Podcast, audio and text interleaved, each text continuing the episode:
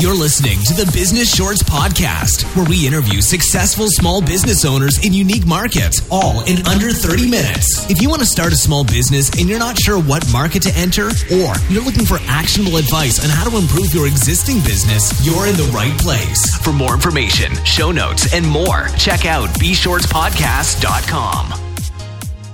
Today on the show, we have Darren Priest with Auto Fetish Detail. Darren and I got a chance to speak, and he's got a really interesting background, and he's going to talk to us about the auto detailing business. So, welcome to the show, Darren. Thank you for having me. Why don't we start by having you give us an overview of your background briefly? It started out as a side hustle.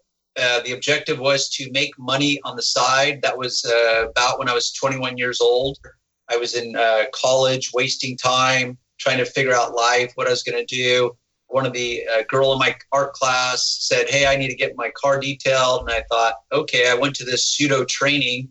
I I could do that. Oh, how much do you charge? How about forty bucks? Okay, so I did that. Then I thought, well, shoot, I was making seven dollars and fifty cents an hour at the time, and I thought, well, shoot, I just rolled away. I spent two hours on a car, on her car, made forty bucks. Do the math uh, equated to 20 bucks an hour in my world. And I thought perhaps I can build this into this into a business. I designed some business cards, had them printed up, went to the local mall, passed them out on all the high end cars, got a few calls, basically just built it up, just hustling old school mentality, which is knocking on doors, talking to everyone and anyone, and then building up crews, building up accounts, uh, opened up a shop, got frustrated by the ROI, the return on investment, which was my time, energy, and money.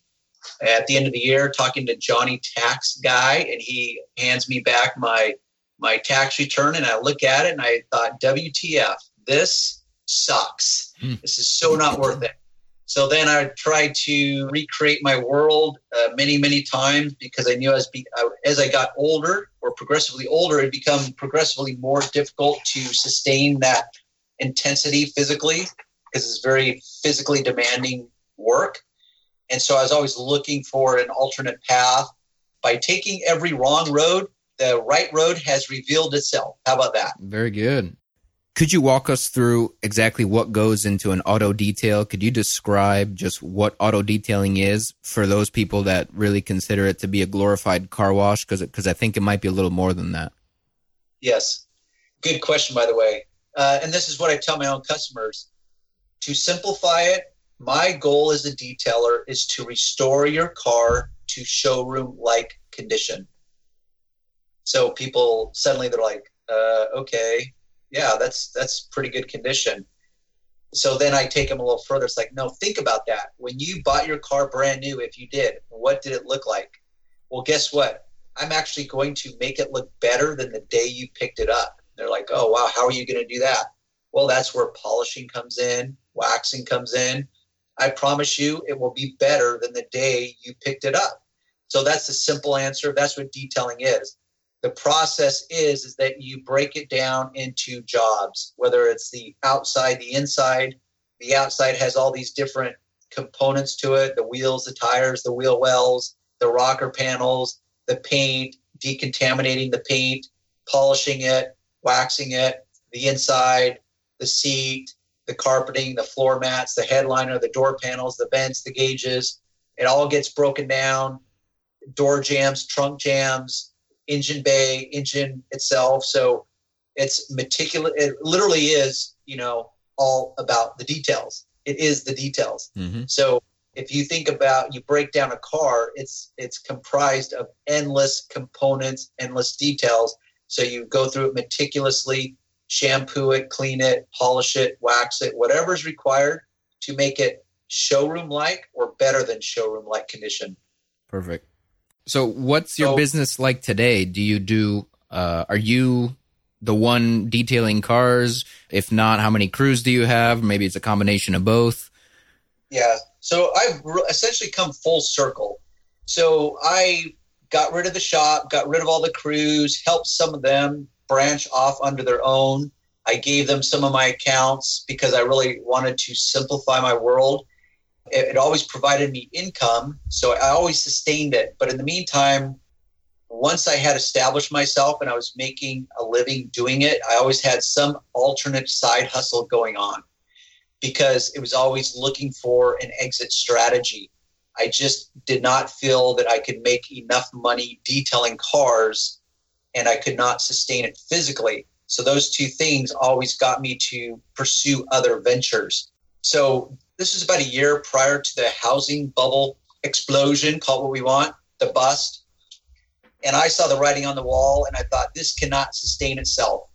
And if this really collapses as significantly as I think it will, I'm going to be screwed because detailing is a luxury spend for most people. So that's when the internet and, and, and literally before I built my websites, I barely knew how to send an email. I mm-hmm. could fumble through it, but I just did not see the need for it because I thought, shoot, if I want to contact someone, I'm just going to pick up the damn phone and call them.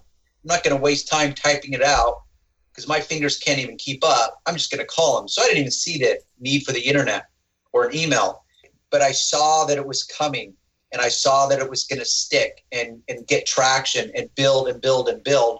So I thought I better embrace this technology, figured out how to build a website, figure out all the search engine optimization, and spent endless, countless hours late at night, sleepless nights building, writing, shooting pictures for my two webs. Well, first, my original web- website to keep me in business, keep business coming to me. I'm so glad I did it. So now I don't pay for any advertising. I'm a one man show. It's very simplified, but as the internet has grown, social media has grown, I've embraced it and I'm all about marketing when it comes to auto detailing specifically, uh, let, us talk about startup costs. To to get a business started in auto detailing, what does it take in Almost terms nothing. of okay? detailing, it's very appealing because it doesn't require a bunch of capital. Literally, you could go to the nearest auto parts store and just pick stuff off the shelf. So a can of wax, some window cleaner, some interior shampoo, a scrub brush, a wash bucket. You know, so total total for for those materials. What would it be? I mean, it sounds like a hundred under a hundred bucks, really. It, it, literally, it could be seriously. Yeah. It could be under under a hundred dollars, and you could go out and literally just start washing cars in your own neighborhood, and you could instantly be start starting to make money. So it's very easy, very inexpensive to get into. No, I think that that makes a lot of sense. What about uh, you talk about your naiveness and when you're young and how it, it sounds like a lot of money, but I think as people get into businesses, they realize a lot of hidden cost and depreciation and overhead. And so, can you take us through a, a true kind of profit and loss for a car? Uh, I mean, labor, materials, and even your overhead. I don't know if you've got larger machines like vacuums and things that you use. Um, and maybe, maybe that'll give us longer term what kind of profit to expect if, if someone wants to jump in. Well, I guess I could answer this in two ways. One is very specific to detailing, and then one so specific to detailing. If I were to tell myself, like right now, let's say I could have a conversation with myself 20 years ago and say, Darren, guess what you could be making detailing cars? And I joke about it with people like that know me whether it's at the, the market or the gym or whatever. Like, oh, what do you do for a living? It's like, oh, I wash cars, you know, kind of a self deprecating kind of a moment. Oh, yeah. So you make a living on that, huh? You know, and, and I don't, they don't ask. Most people get very timid about, hmm. oh, how much do you make? Right. People just don't ask They just stop there. They're like, oh, okay. Yeah, I might as well say I flip burgers for a living. Right, right. I can imagine. Yeah. It's like, yeah, I work at McDonald's. It's like, oh, awkward. So I joke about it, but if I was to tell myself, hey, Darren, guess what? You can make a six figure income detailing cars. And a lot of people don't even know what detailing cars really means. They think it's like a glorified wash. And that's why I kind of joke about it. I would not believe myself. But that is what I, about between six to eight years ago, I decided I'm going to stay this course. I'm going to not only be the best that I can be at detailing and can and constantly improve my skill set, but I'm going to learn how to be the most efficient simplified, profitable detailer, period. So, so for auto detailing, what do margins typically look like? Gross margins and net margins? Yeah, that's that. That would really be tough to define because there's guys out there that are starting out. Like for example, myself. If I thought, or in the way back Machine, 1988, let's say, because I was making 750 an hour. So if I could pull in $15 an hour, I thought I was golden. And I remember my goal was thinking if I could just bring in $500 a week, I'm good to go. I've got expenses covered, all that stuff. Mm-hmm. I guess to go back to Henry's question, the, the problem is, and if you look at the failure rate of businesses as a whole, it's it's horrid. It's like in five years, I think what is it like 90 something percent businesses are out of business mm-hmm. within a five year period. I think in the first two years, it's like 50%. It's just terrible. Put it that way. And a lot of business owners, because just because you have the capacity or ability to start a business does not mean you have the skills to actually develop a business, market it, manage it, grow it, all those things. Because there's so many other intangibles of a business. To borrow a line from a pretty iconic movie, if I build it, they will come. Mm-hmm. So guys think like, oh, I'm going to show the world that I am the best detailer and I will have people flocking to my doors wanting me to detail their car because I'm just that good. And it's just like, you are just that naive because that's not how it works. So you but, mentioned that leads to the question of differentiating yourself. You mentioned how cheap it is to really get into the business. So what makes someone succeed in it? Uh, and then what makes other people just kind of just never yeah, go anywhere with the auto detail business? The difference, I think, really is about presentation, marketing, meaning if anyone that's viewed my YouTube channel, what I call my unique value proposition. Mm-hmm. Like for example, I think everyone should come up with what makes them unique to their customers. What separates you from your competition? Most people don't have not defined that for themselves. So let's say, Sebastian, you're looking to get your car detailed. You do a search on the internet and pretty much everyone says the same thing. Oh, I have a passion for cars. So I'm going to take my passion out on your car and I'm the best guy in town because I'm just that passionate. And you hear the same BS over and over and over again. It's like, well, if every detailer's passionate about the car, what separates good from great or great from exceptional? So, what really makes you unique? So, my unique value proposition is that I build trust at every level in the process. So I'm I figured out ways to build value from the moment a customer, whether they go to my website, they call me on the phone, I'm instantly building value. And I do that by educating them and I teach them because there's two things there's what's possible over here, and then there's what's appropriate. So just because I could spend a month on your car and making it literally like a concours detail, that's not appropriate for most people. Never mind, most people couldn't even afford it. So, how about if I educate my customer in the process and help them figure out what would make sense in their world based on their level of expectations, their budget, their car, are they going to be able to maintain it moving forward? So there's all those variables. So that's what I help my customers do, which builds value, which separates me from the other guys, my competition. Because that's what comes down to one of my other kings. I have all these kings, like communication is king, presentation's king, marketing, all these things. So that's the difference is does a guy have the ability to market himself, communicate to his customers, manage their expectations, take the time to constantly improve their skill set. So that's going to be the difference between what you might call the hacks, you know, the grunts, the gypsies, whatever. I mean, there's many terms for them. You know, they're just out there doing the low budget car washes. They roll away with, you know, $80 in their pocket at the end of the day and they think they're good to go.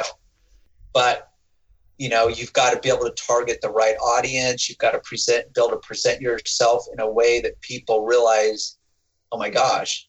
I mean a lot of people if you were to say hey would you ever consider spending $350 to detail your car? Most people would crap their pants. They'd be like hell no. But suddenly they call me not knowing exactly what i charge and suddenly they're spending $350 well why is that well, because I take the time to educate them and say, hey, this is why people are willing to spend $350. But with that said, is just as I'm not for everyone, everyone's not for me. I'm not trying to attract the world to me. I'm trying to attract a person that understands value and is willing to pay for value.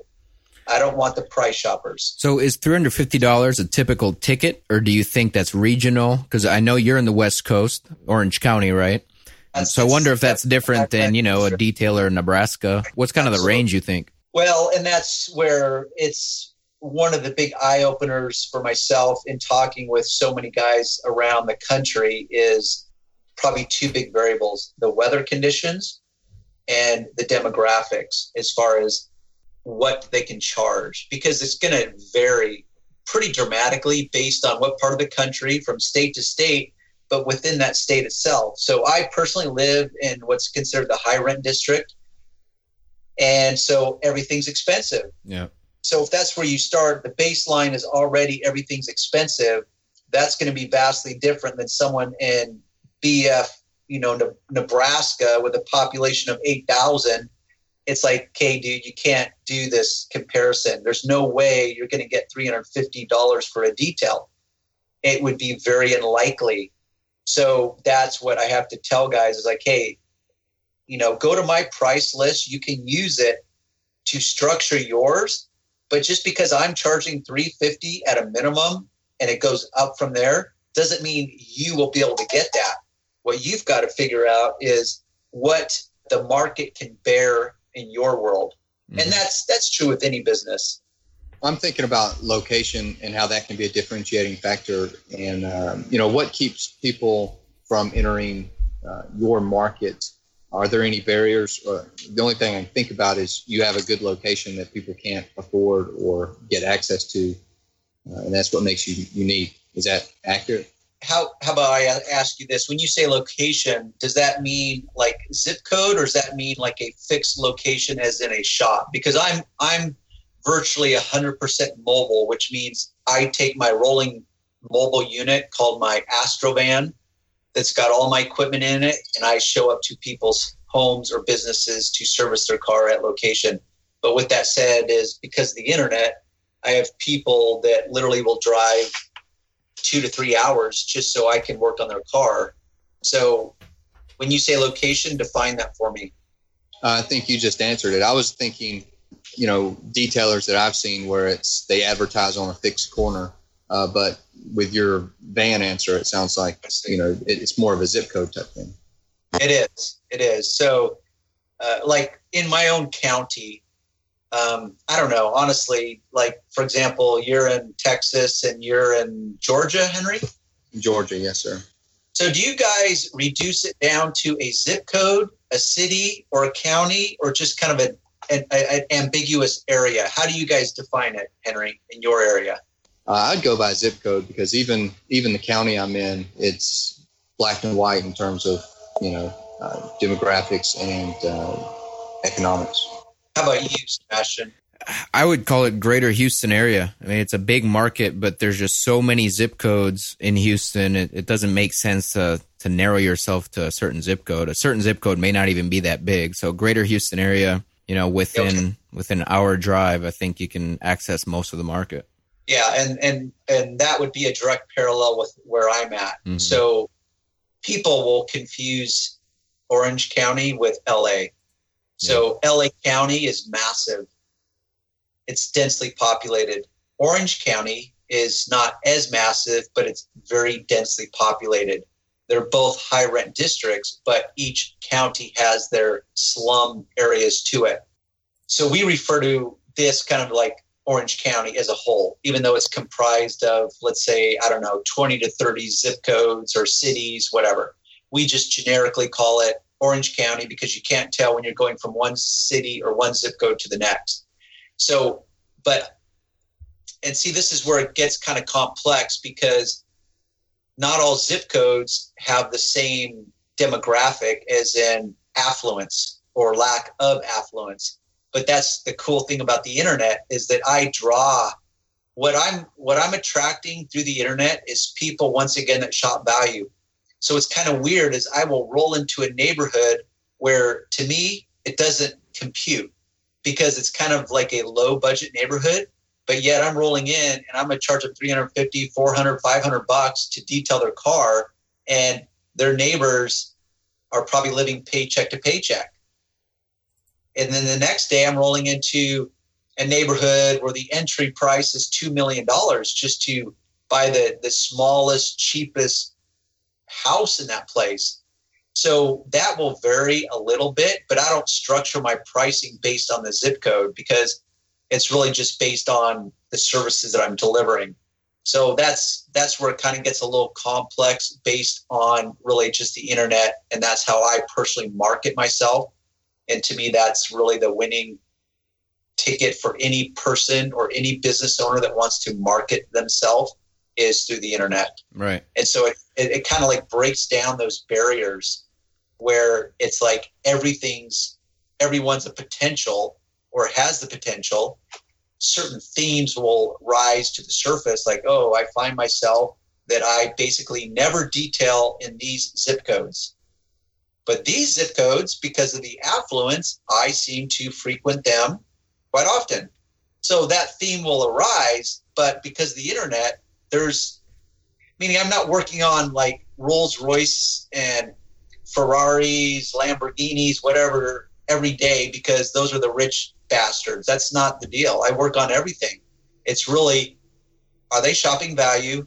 Are they willing to pay what I want to charge them?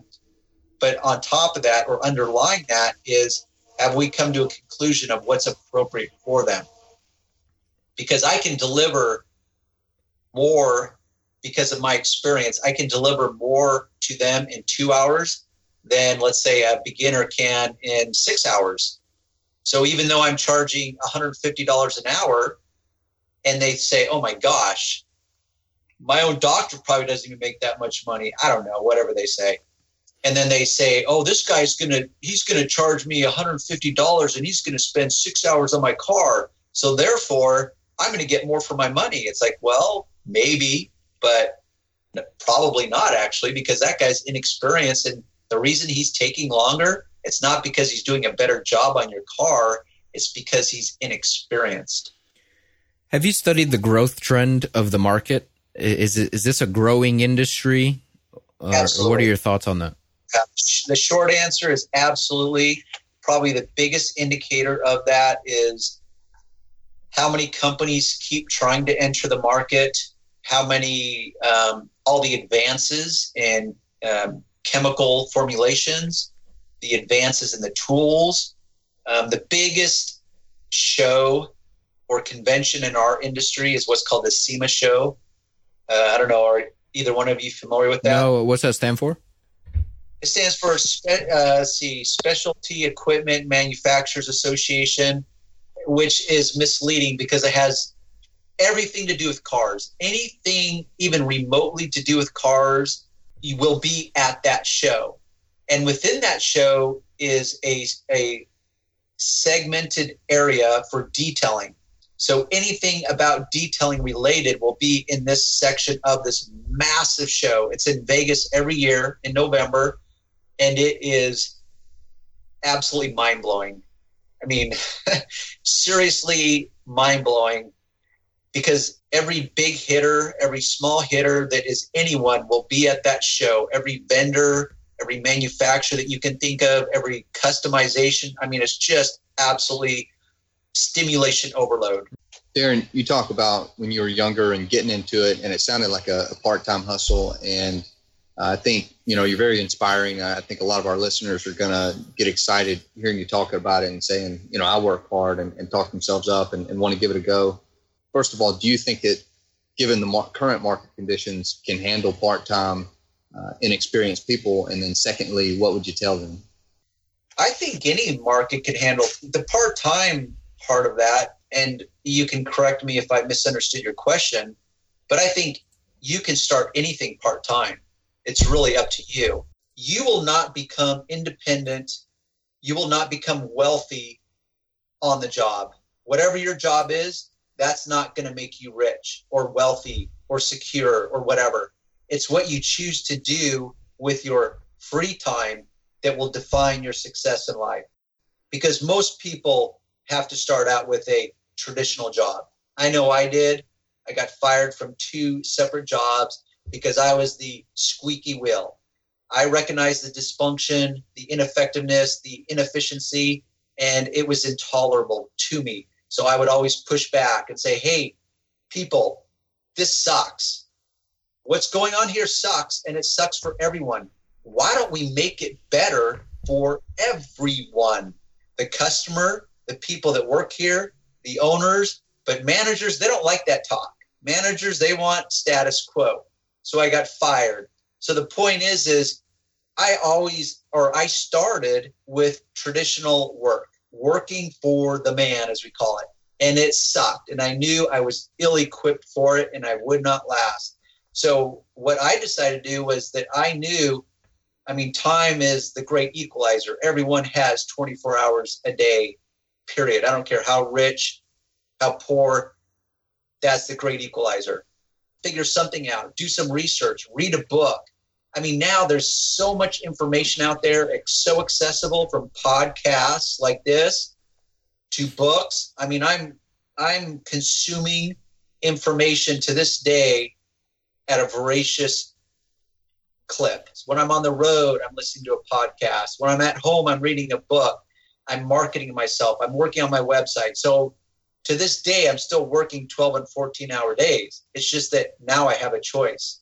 I don't have to do it, but I want to do it. So, I think that's a common motivation for entrepreneurs. And I think how you use your free time is a great indicator of the people that are able to succeed using or doing their own thing, taking the entrepreneurial path, and those who who just treat it as just a shiny object, you know? Yes. Yeah, and, and that's where people they literally squander their life away, in my opinion, because I mean, if you look at the masses, is that not what they do? Most people stand on the sidelines and say, "Oh, someday I'm going to do this," or "I want to do this." It's like, well, get off your effing ass and do it. And and who cares if you suck? Who cares if you fail? I sucked. I fail, but I fa- I am failing my way to success. That's how I look at it. Yeah. I don't look at it as failure. I look at it as one endless learning opportunity after another. Um, I, I think we're running out of time here, so I do want to hit our big questions that we ask everyone at the end. You know, if you could just give us a, a concise answer, 140 characters or less, Twitter style, I think that's ideal. So number one would be what's what's your one piece of advice for listeners wanting to enter this market of auto detailing? To me, there's just no best route. Really, I would just go with the passion.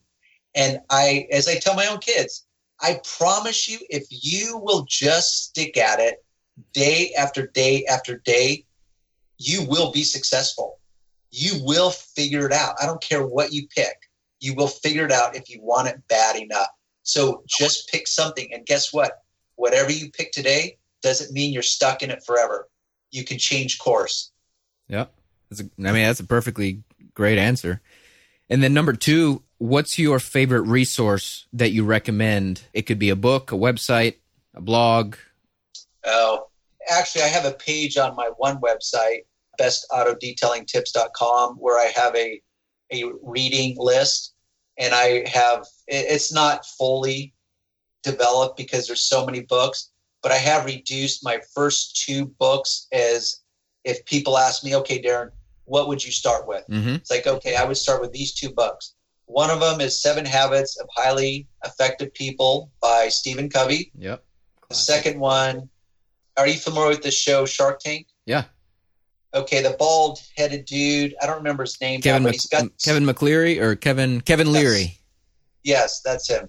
He wrote a book. It's it's something like love, marriage, money, something like that. Kevin O'Leary. It is What's that? Kevin O'Leary. O'Leary. Yeah, yeah, yeah. Yeah. Those are my two top recommendations because to me, Seven Habits is like a owner's manual for life. Mm-hmm. Interpersonal relationships and skills. And then Kevin Leary, he really just has this capacity to reduce complex issues down to very concise, actionable steps that is such common sense and there's not a bunch of fluff. To me, it's like a book that I would go up to most young people and slap them across the face with and say, read this book. You need to read it and implement the strategies in this book. And it's so basic, and yet everywhere I go, it's like the world does not get it because the world is being led by the nose through marketing and advertising. And really, the goal of marketing and advertising is just to separate you from your money. Mm-hmm. It's that simple. Great. And then finally, where can people contact you? You mentioned your website, uh, expertmobilecardetailing.com. Is that the best place? Really, if you remember two words, auto fetish, you can pretty much find me anywhere. Any social media platform, YouTube, Instagram, both my websites, my business website, my do it yourselfer, those two words, auto fetish.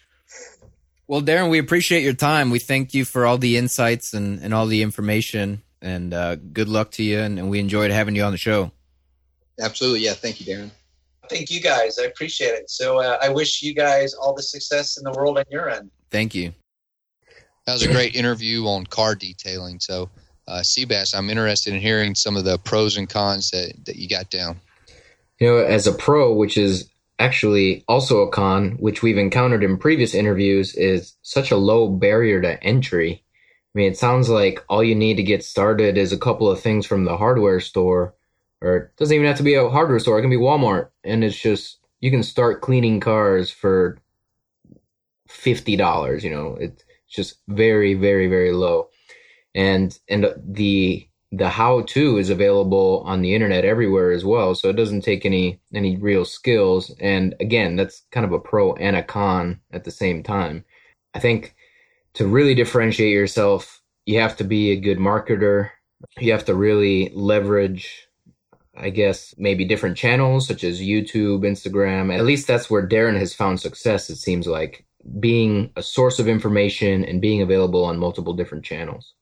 Uh, what do you think henry yeah, I agree with everything he said, and, and the low barrier. You know, when I when he talked about his mobile car detailing service, it really a light bulb went off in my head because I think about a lot of people assume land and real estate, and that's a big barrier to entry, and it's a big big cost. And uh, at the same time, you know, you look at McDonald's and Walmart, and they've got a big part of their wealth is within their land, but you know that's corporations that raise money, and our I think our audience it's a big big plus that if you have a car you know you can you can deck it out with buffers and and whatnot that you would need to get going and and grow from there. Really just getting more people and more cars uh, and being better at selling and marketing like darren said. So uh, I, in addition to getting in i think that you can stay in at a low overhead. So uh, i really love that. And given that it's a, a I would consider it a blue collar industry. It's pretty unique to have that.